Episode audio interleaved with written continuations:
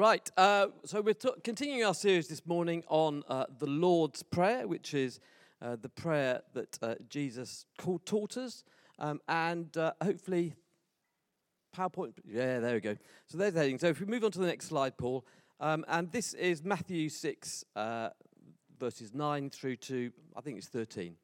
Um, this is how you should pray Our Father in heaven, hallowed be your name, your kingdom come your will be done on earth as it is in heaven. Give us today our daily bread. Forgive us our debts as we have also forgiven our debtors. And lead us not into temptation, but deliver us from the evil one. And last week, uh, Phil spoke about uh, give us today our daily bread. And this week, we're moving on to the next section of the prayer, which is forgive us our debts as we have also forgiven our debtors. So, next slide, please. Um, and I should say that that, uh, forgive us our debts, um, is the translation in the NIV Bible, the, the kind of New International Version Bible that lots of people use. Um, however, for many of us, we will have learnt kind of the Lord's Prayer. And, uh, and, and the phrase that we would use if we were speaking out loud, kind of sort of you know, just because it's part of what we've learned, is forgive us our trespasses as we forgive those who trespass against us. Um, so, you know, as I do, I got sidetracked by why did we use trespass in, in, in that version. And um, it's, it's not in the King James Version, which is what you might initially think, uh, which is the kind of the, you know, the, the, the thou and hast kind of uh, version of the Bible. Um, no, uh, and nor is it in any of the other normal Bible translations. Uh, most of them, including the King James Version, use the word debt that is also used in the NIV. Uh, some more modern translation use the word wrongs, so forgive us our wrongs. Um, but, uh, but trespass, you, you'll be interested to hear, perhaps, uh, is the word that is used in the Book of Common Prayer um, in 1549. Um, so that's why we say trespass, you know, forgive us our trespasses as we forgive those who trespass against us. And the Book of Common Prayer was itself based on the 1526 translation of the Bible by William Tyndale. So, uh, so, that, so that explains that. Um, but the truth is, it shouldn't be trespass, not really. It's probably best translated as debts. Um, now, interestingly, because normally when we talk about forgiveness, we talk about forgiveness of sins. And in fact, no Bible translates it as sin, not in, in Matthew. Um, and kind of, you know, that's interesting. That's an interesting fact. Why use debt when you could use the word sin? Um, but nothing really turns on it. Nothing is kind of, you, you can't read too much into that for two reasons. Um, first, the version of the Lord's Prayer in the book of Luke uses the word sins, forgive us our sins. Um, and second, even in Matthew, uh, Jesus then adds an addendum to the Lord's Prayer. Uh, and, he, and he says as follows So you say the Lord's Prayer, and then, as if to, just to clarify the forgiveness bit, he says the following For if you forgive men when they sin against you, your heavenly Father will also forgive you. But if you do not forgive men their sins, your Father will not forgive your sins. So I think it's fair to say there's no magic in the fact that Jesus uses the word debt in the Matthew version of the Lord's Prayer. Whether it's sins, trespasses, debts, wrongs, it basically means anything can be forgiven. Anything can be forgiven. And therefore, anything that can be forgiven is forgiven with God. We are wholly forgiven by God, which is great news. Um, and this forgiveness is absolutely wonderful. We are truly forgiven by God, which is an amazing thing. And when it comes to God forgiving us, we're all over it. That's fantastic. We like that. We'll have more of that, please. But let's look again at the Lord's Prayer. So, next slide. Forgive us our debts as we have forgiven our debtors. And let's look at the addendum. So, next slide. For if you forgive men when they sin against you, your heavenly Father will also forgive you. But if you do not forgive men their sins, your Father will not forgive your sins. Now, somehow that doesn't feel quite right. Um, it doesn't quite fit with what we're often told that God's forgiveness is universal and is unconditional, that it's freely given and it's complete. That all we have to do is kind of pray a prayer and we are forgiven. But not only does Jesus say it in the Lord's Prayer, and then in the addendum at the end of the Lord's Prayer, he also says it again in the book of Matthew a bit later on in a different way. So, next slide, please. Um, and in Matthew 18, um, there, oh, there you go. Oh. Anyway, doesn't matter. I must have missed that slide. Um, go back a bit. Uh, let's keep that one. That's good. Um, in, in, Matthew 18, we have the parable of the unmerciful servant. Um, so it starts as follows The kingdom of heaven is like a king who wanted to settle accounts with his servants. Now, one of those servants owes the king 10,000 talents, which is an enormous sum of money that he has no prospect of paying. So the king does what kings do, which is threaten to sell the servant's family uh, to pay the debt. Um, and the servant says, No, don't do that, please don't do that, and begs the king to show mercy. Now, amazingly, the king shows mercy. He shows pity on the servant and cancels the debt. Uh, completely cancels the debt. He, didn't just agree a payment plan, as a bank would do nowadays, or reduce the rate of interest, or, or anything like that. He cancelled the debt, forgave it, all of it. Oh dear, it's getting, it's getting worse. um, and, um, you know, so, so the, the employee, the servant, now owned absolutely nothing to the king. Now, the servant then goes away. And the same servant who had just had a debt of 10,000 talents cancelled was himself owed 100 denarii, very small sum, by someone else. Let's call her Emily. Even though Emily pleaded for mercy, the servant refused to listen and instead threw Emily in prison. So the servant who had been forgiven his debt did not forgive the debt of Emily. And when the king heard about this, he was unsurprisingly furious. So he reversed his previous decision. He reinstated the servant's debt and then threw the servant in prison. And then, and here's the kicker in this story, Jesus finishes the parable by saying, This is how my heavenly Father will treat each of you unless you forgive your brother from your heart. Whoa! I mean, what is going on there? Unless I forgive my brother from the heart, God will reverse my forgiveness. Is that right? And metaphorically speaking, of course, throw me in prison? I mean, none of that sounds right. And how does that fit with Psalm 103, where it says, As far as the east is from the west, so far he removes my transgressions from us? Or Acts 3 19, where it says, Repent, therefore, and turn again, that your sins may be blotted out, got rid of. So, what is going on here? What is going on with this conditional forgiveness? And, well, that's hopefully what I'm going to try and explain now. I have to say, though, that I, have I've struggled to find the words for this. Um, in my head, it's all very clear, um, but it's not easy to explain, so kind of please bear with me. Um, and I should say at the outset that when we get to the end, the answer is amazing, absolutely amazing. It is good news, which is the whole point of the gospel. It is good news. You may be thinking at the moment that it doesn't sound as though it's good news, but it is. It really is good news. But before we consider that, just one more point of introduction, which is the next slide. Um, it's important to remember that God's forgiveness, so God's forgiveness of us, differs from the way in which we forgive others. In that sense, there are two types of forgiveness. And in a perfect world, we'd have two different words for them to sort of highlight the distinction.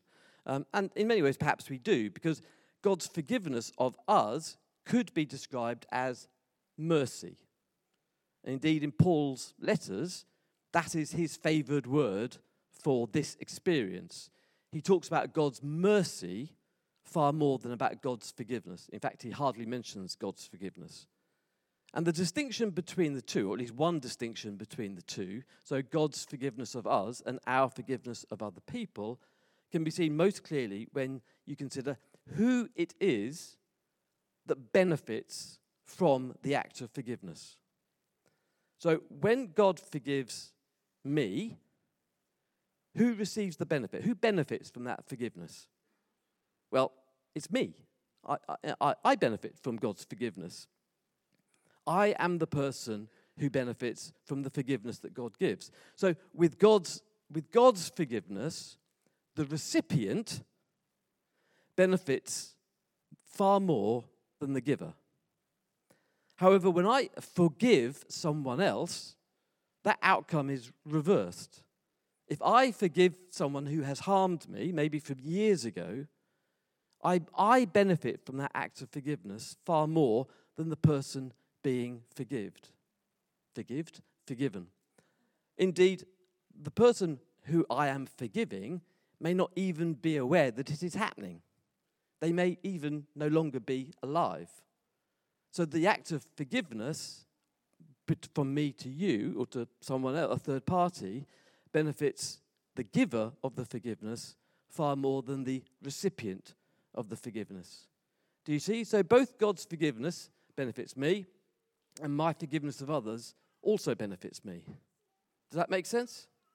So let, us now look in more detail at the nature of God's forgiveness. So, next slide.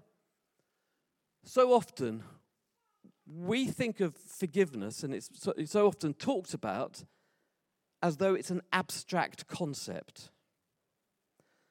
Here's a quotation from sort of one particular website that I came across yesterday. Um, and there'll be thousands saying the same sort of thing.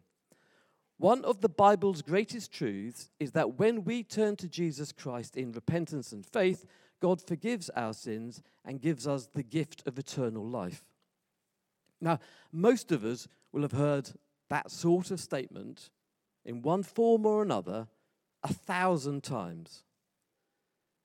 This talks about forgiveness as sort of a change in our legal status. Um, in some ways, it feels almost impersonal. It's like judgment handed down from on high. Uh, it, it's, it's almost transactional. If, if I say sorry, if I repent, then I am forgiven. And furthermore, this, this concept of, of forgiveness is often presented as something almost, almost mystical, something that happens out there. That when Jesus died, somehow this thing called forgiveness was instantaneously bestowed upon humanity.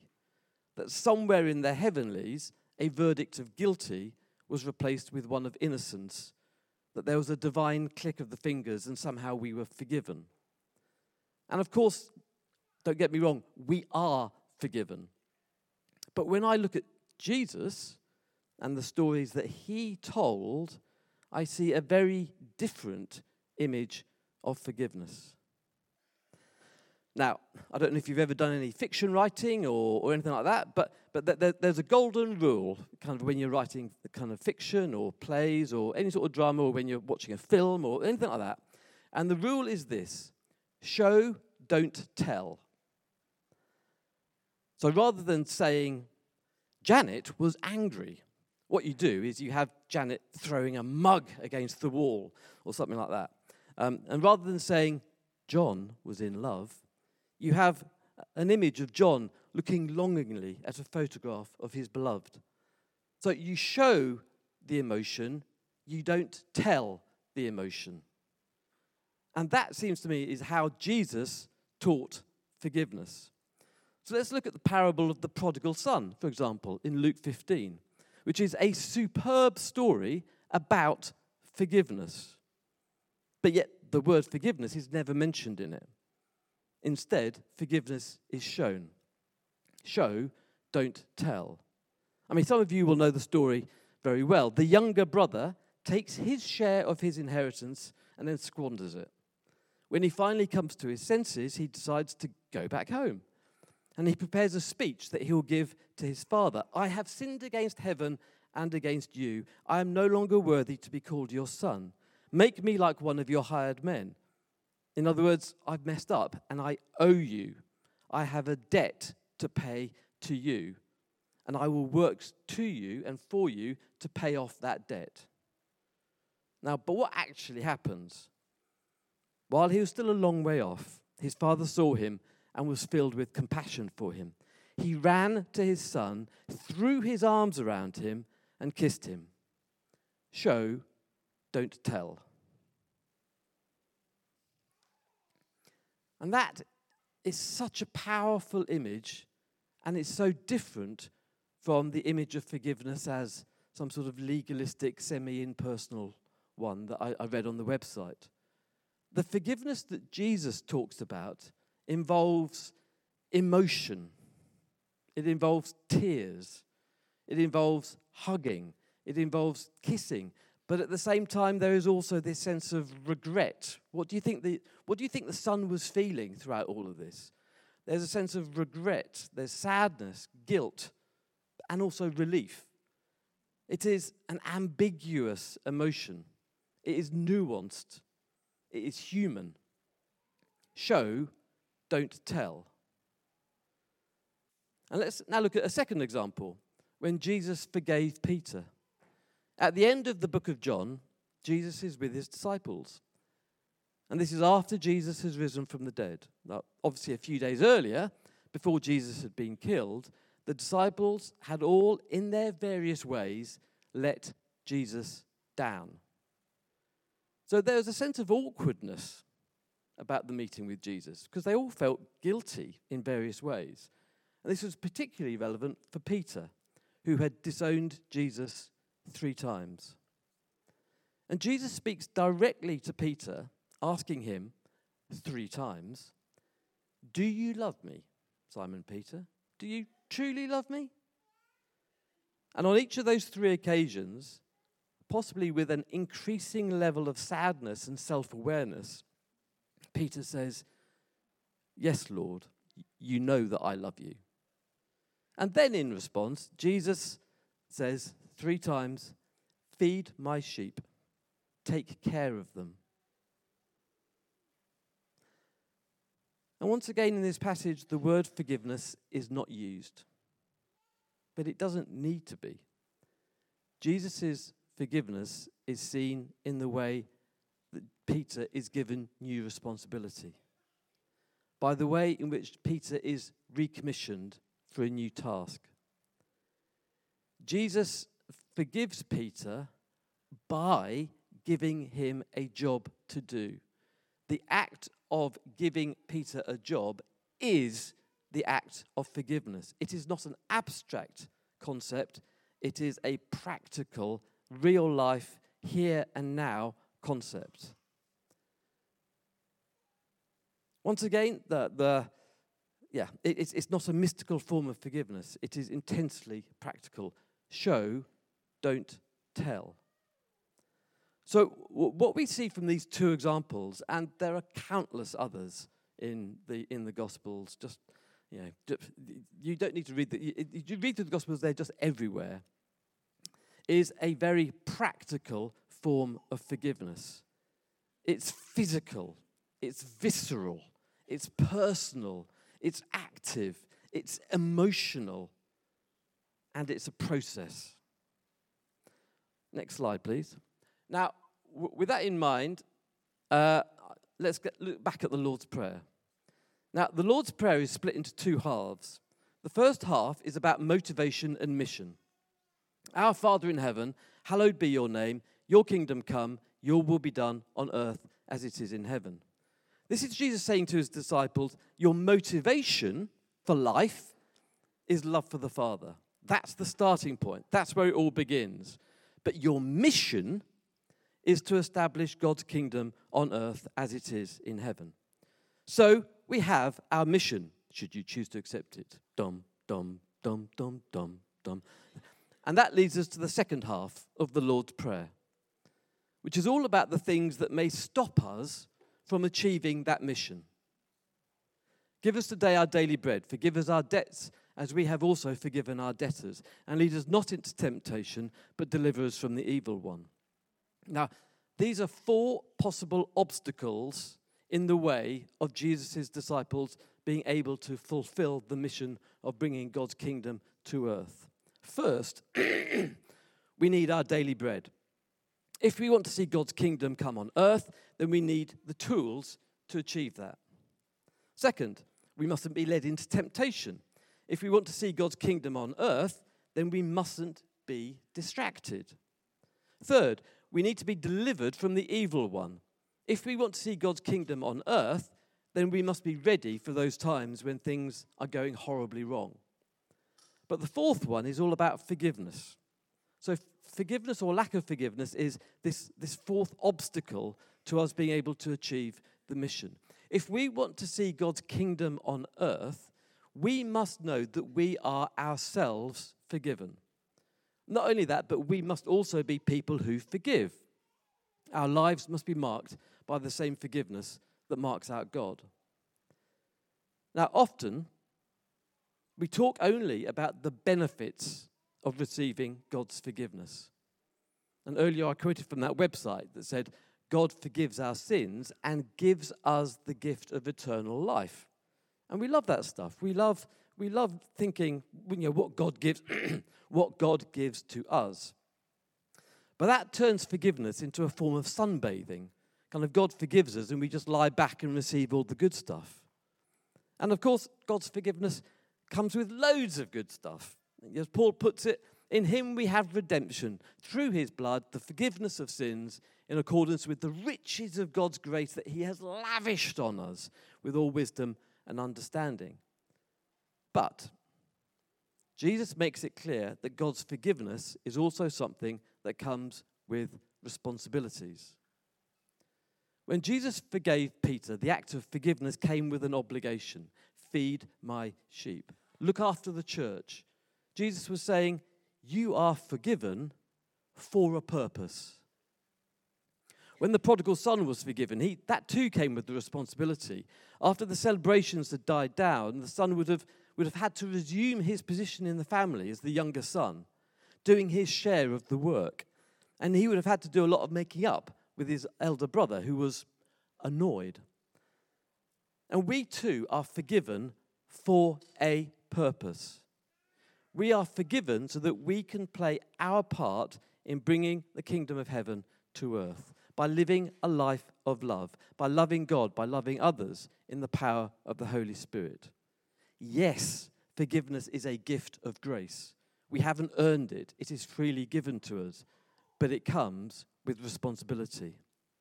And I think that's why Jesus says, For if you forgive men when they sin against you, your heavenly Father will also forgive you. But if you do not forgive men their sins, your Father will not forgive your sins. Because forgiveness is wrapped up in the mission of God. God forgives us so that we can forgive. If we fail to forgive, we are not fulfilling the mission. When He forgives us, He gives us freedom. And it is our job to pass on that freedom. And if we fail to pass on that freedom, we somehow lose our own freedom. That's a concept I'll come back to. Next slide, please. Now, to help us understand this, let us consider an organization. You can think of whatever organization you like. It could be a church, it might be a political party, it might be a workplace, or even a family or a marriage. Whatever it is, let us imagine that this organization is split into two or even three different factions. Each faction disagrees with the other or others. But more than that, each faction holds on to its grievances, many from years before when they were slighted by someone, and they hold on to it. And these factions fight each other the whole time. There's politics, there's infighting, and above all, there's this lack of forgiveness. I think many of us will have been involved with organizations a bit similar to that. Now, answer me this Is that organization fulfilling its mission? No, it isn't. Not even close. Is it even capable of fulfilling its mission? No, probably not. It is utterly dysfunctional. It is toxic. The lack of forgiveness between the groups fatally undermines the mission of the organization because it makes the mission impossible. Dum, dum, dum. As people within those factions, they have actually lost their freedom. And I think that's what Jesus is getting at when he says, If you do not forgive men their sins, your Father will not forgive your sins. I feel that Jesus is saying that if you do not yourself forgive others, then the forgiveness that you have received from God is wasted and worthless. God's forgiveness is intended to set us free to live the life that He wants us to live. But unforgiveness snatches that freedom away. If we do not forgive each other, then what is the benefit of God forgiving us? If we are called to love others, then calling, that calling is undermined if we do not live a life of forgiveness. Next slide, please. Now, at this point, I should say, don't beat yourself up. None of us is perfect. None of us have got this sorted. I suspect that most of us will have problems when it comes to forgiving some people. We're probably very good with some people and not so good with other people.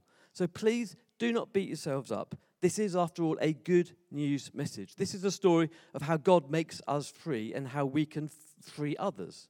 So the starting point is that God forgives us. Whenever you ask for forgiveness or for help to forgive others, you can guarantee that your Heavenly Father will see you from afar and will run to you. And when He meets you, He'll fling His arms around you and will kiss you.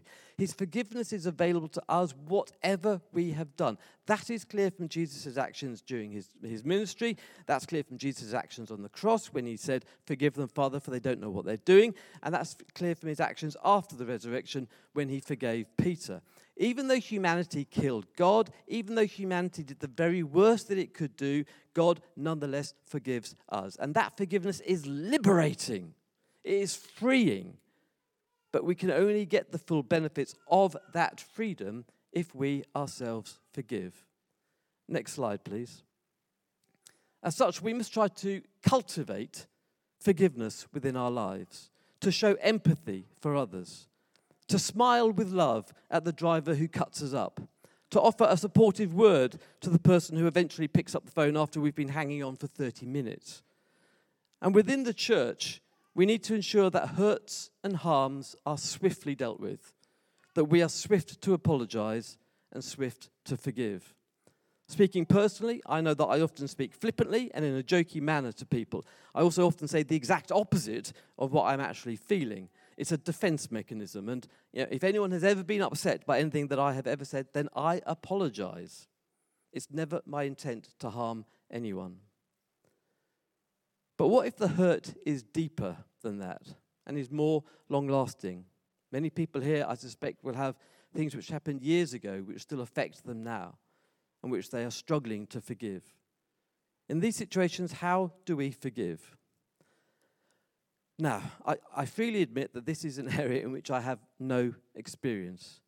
So, yesterday I Googled forgiveness TED Talk. Um, and I found a fascinating talk by someone called Sarah Montana. Um, and I'll post a link to it later on in the church Facebook page. Um, I strongly recommend that you listen to it. It's only 15 minutes long, so half as long as this and infinitely better. Um, she starts by saying this Did you know that there are 62 passages in the Bible with the word forgive and 27 with the word forgiveness? And not a single one tells you how to do it. They just say how great it is. It's the Nike of spiritual gifts. Just do it. Sarah Montana uh, is an American um, in her early 30s. Uh, a decade ago, when she was 22, uh, a neighborhood kid, 17 years old, broke into a house to steal some stuff. So, her parents' house to steal some stuff.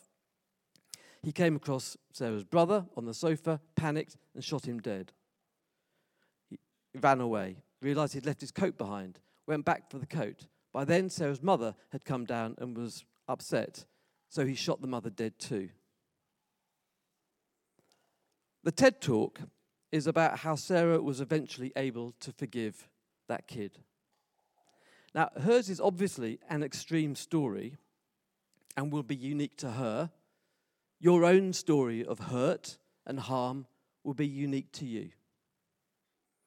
But I think looking at Sarah's story will help us to understand the process of forgiveness. Next slide. And I want to very quickly make 10 points based on her story. First, chained. For the first seven years after the murder, she said that it was as though the murderer was connected to her, as though a chain ran from him and was attached to her like a grappling hook. She kept on doing that as the image, the physical image of the way in which his life was just connected. She talked about how she pulled him around wherever she went. In effect, he was chained to her side. She had a lack of freedom. Two, pressure. She stated that almost from the outset, she felt pressure to forgive him.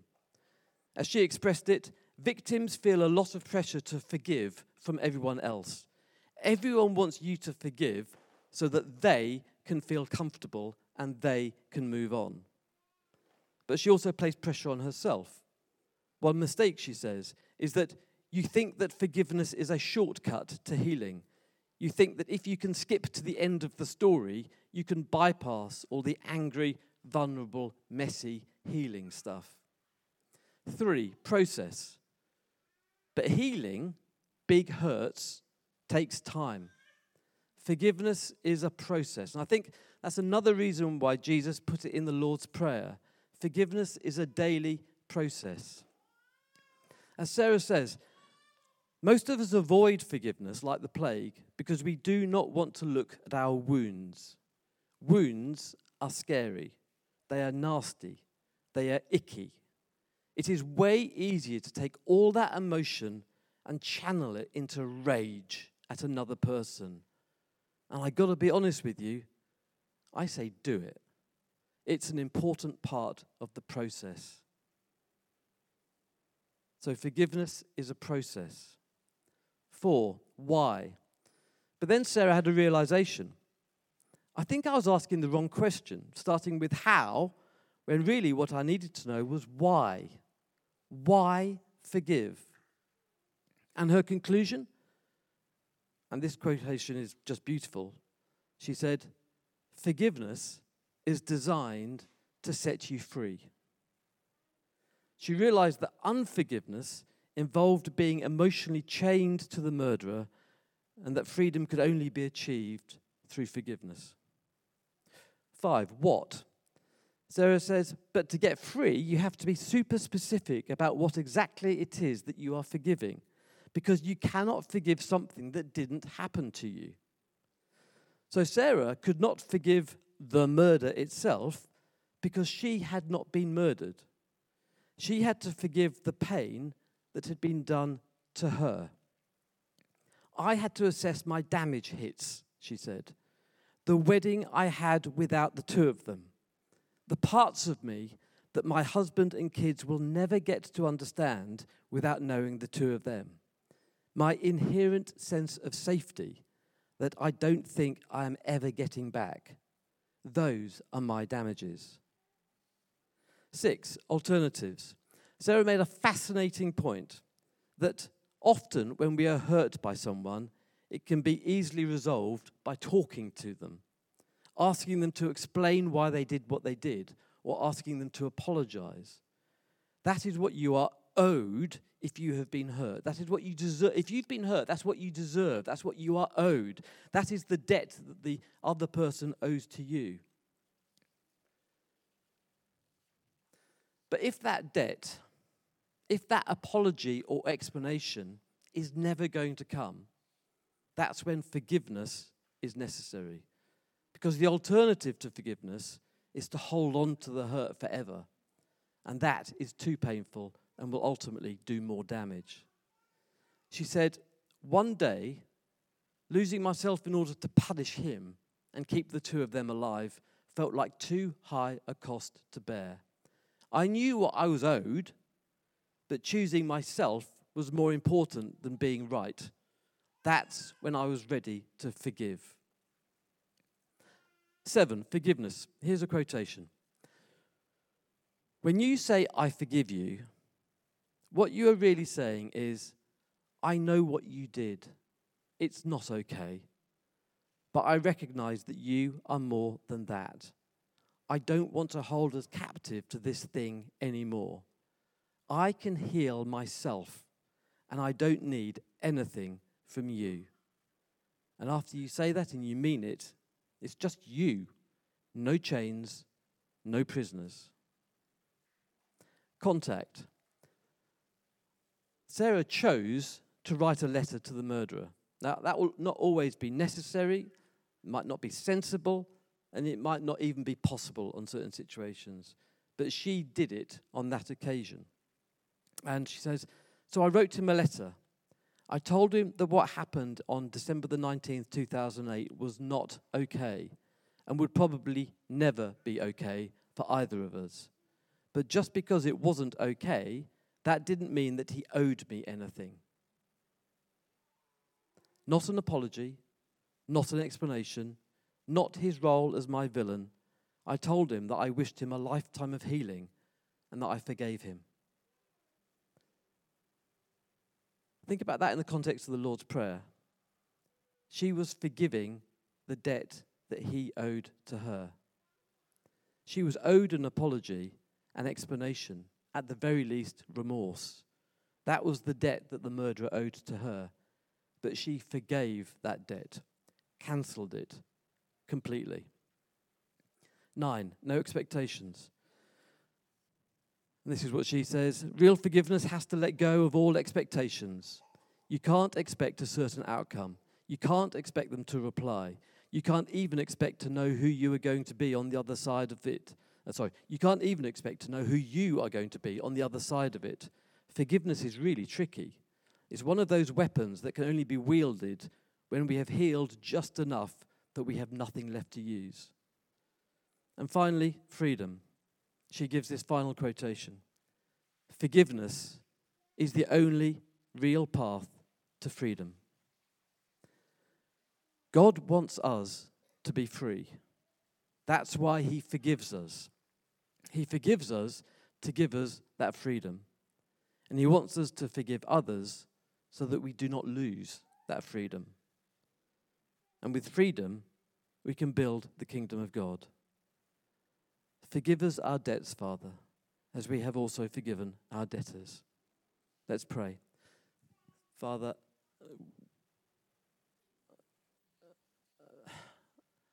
I pray, Lord, for anyone in this room who is struggling with forgiveness. Lord, I, I pray that they would reach out to you. Lord, that they would look to the Lord's Prayer and they would, they would say, Forgive us our debts as we have also forgiven our debtors. And that they would know that as they say that, their loving Heavenly Father will see them from afar, will run to them, will hug them, will kiss them, and say, I have been waiting for you. I love you. Come, let's celebrate. Let's sort out this forgiveness. Let's sort this out so that you can live and you can work again in my kingdom. Amen.